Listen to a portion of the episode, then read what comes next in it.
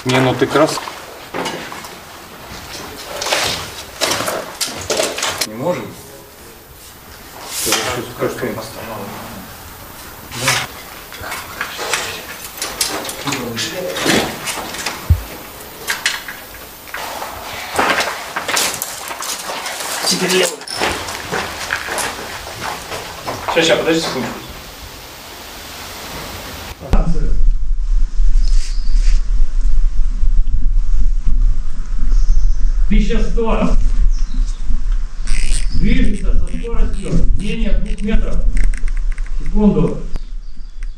1100, да. Наблюдаю. Ветер 0,5. Готов. Наблюдаю. Зеленый. Есть. Попадание. Правая часть груди. Уходим. Давай бежит.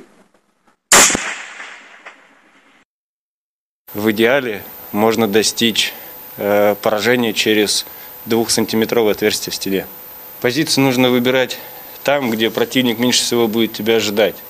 То есть самые выс- высокие здания – это приоритетная цель для противника, и там снайпер никогда не будет устанавливать свою позицию. Он ударит оттуда, откуда противник этого не ждет. В основном это приоритетные цели, то есть наши зарубежные коллеги, это расчет, наблюдатели, расчеты противотанковых гранатометных систем, живая сила пехоты особо активная. Приходится бороться с этими целями. Винтовка отечественная, Орсис Т-5000 э, в калибре 338 лапового магнум.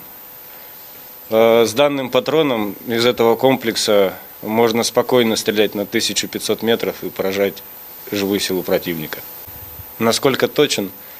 Э, Достаточно, чтобы поразить грудную, на 1500 грудную фигуру, на 1100 головную фигуру. Ну, это совсем другой класс винтовок.